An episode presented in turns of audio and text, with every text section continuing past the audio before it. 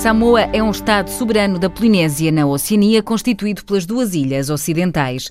A data mais antiga até agora para o início da habitação humana em Samoa foi calculada por um cientista neozelandês e estima-se que seja habitada desde há três mil anos. O contacto com os europeus começou no início do século dezoito. Um neerlandês foi o primeiro europeu conhecido a visitar as Ilhas Samoa em mil setecentos e vinte e dois. Esta visita foi seguida por um explorador francês que as nomeou Ilhas Navigator em mil setecentos e sessenta e oito. O contacto era limitado antes de mil oitocentos e trinta, quando os missionários e comerciantes ingleses começaram a chegar a este mundo perdido de hoje. E o nosso guia pertence ao site got to globe ponto com, um projeto que se dedica às viagens, com fotografias e relatos incríveis dos locais por onde já foi passando. Conhecemos o Marco Pereira. O Marco Pereira é, é sobretudo, um, um viajante interessado, muito interessado, muito curioso, e que desde muito cedo começou a dar expressão a essa curiosidade e a essa vontade de explorar. E pronto, e uma coisa que começou por, por mera experiência, mera curiosidade, depois desenvolveu-se e, e tornou-se mais profissional. Eu fiz quatro interrails e explorei bastante da Europa.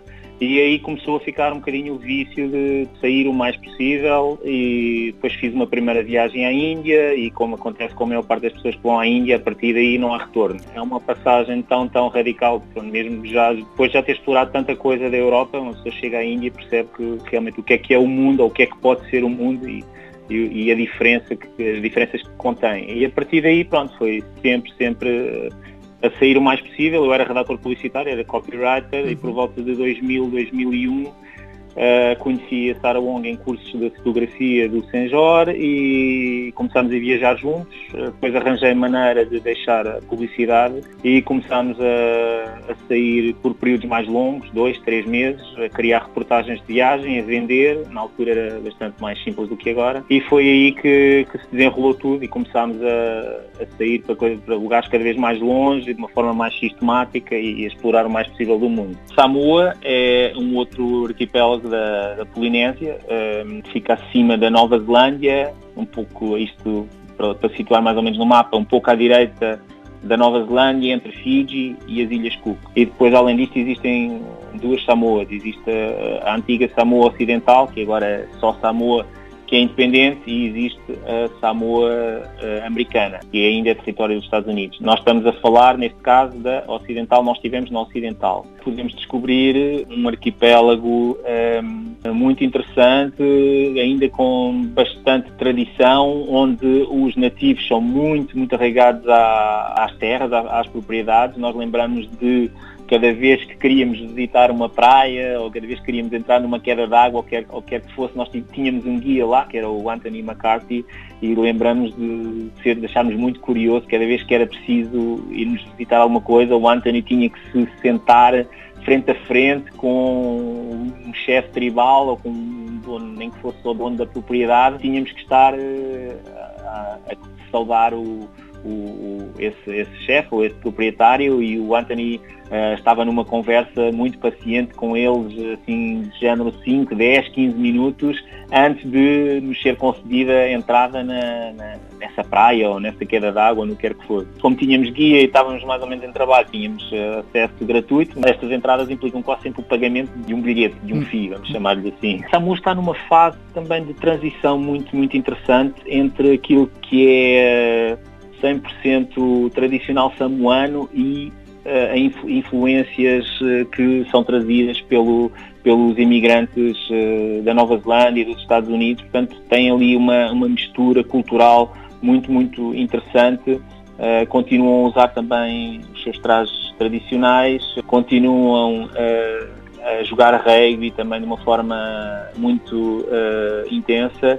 E distinguem-se, distinguem-se ali dos vizinhos uh, Fiji e, e, do, e, do, e de outras ilhas, por basicamente uh, estarem nessa, nessa fase de, de transição. Uh, Samoa Ocidental ainda está naquela fase ali de torna-se, não se torna turístico, e pronto, e além disso tem, tem cenários muito, muito encantadores, uh, praias belíssimas, quedas de água, uh, tem zonas uh, vulcânicas uh, muito bonitas e pronto, e tem os samoanos que, que, que, que também uh, achamos extremamente acolhedores e interessantes. Aqui em relação à Samoa não vai fugir muito do, do que é normal desta, destas zonas aqui da, da Polinésia e da, e da Melanésia. A tradição é na mesma uh, peixe, taro, uh, mandioca, comem muita fruta tropical, depois também uh, comem carne de aves e de porco, uh, não é tão frequente, mas, mas comem.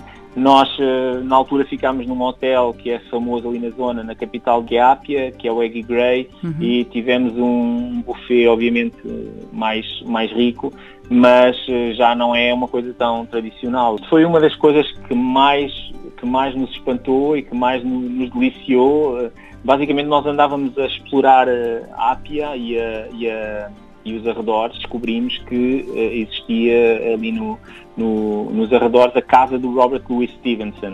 Uhum. Uh, o que aconteceu foi que a determinada altura uh, o escritor ficou, ficou doente e teve que procurar um sítio com um clima que fosse mais favorável e, e numa das viagens pelo Pacífico ele ficou deslumbrado com Samoa e mudou-se para lá. Tornou-se respeitadíssimo e quando ele faleceu uh, os samoanos transformaram a casa dele numa casa-museu e, e a tratar dos bilhetes e isso, o guia, o Anthony McCarthy, uh, virou-se para nós e, e disse-nos: "Olhem lá, vocês são portugueses, não são? Uhum. Uh, olhem, uh, vocês sabem que, que aquela funcionária ali, aquela senhora, que ela chama-se Margaret, ela também é, também é portuguesa." E nós: "É portuguesa? Mas é portuguesa como?" E então começámos a falar com ela, e não era bem ser portuguesa, mas ela chamava-se Margaret Silva, e era descendente de um senhor que, por volta de mil e novecentos e pouco, um senhor qualquer coisa Silva, que uh, trabalhava num cruzeiro, e numa das paragens do cruzeiro, na, na capital de, de Samoa, uh, saiu do cruzeiro, passou alguns dias e apaixonou-se por uma samoana e então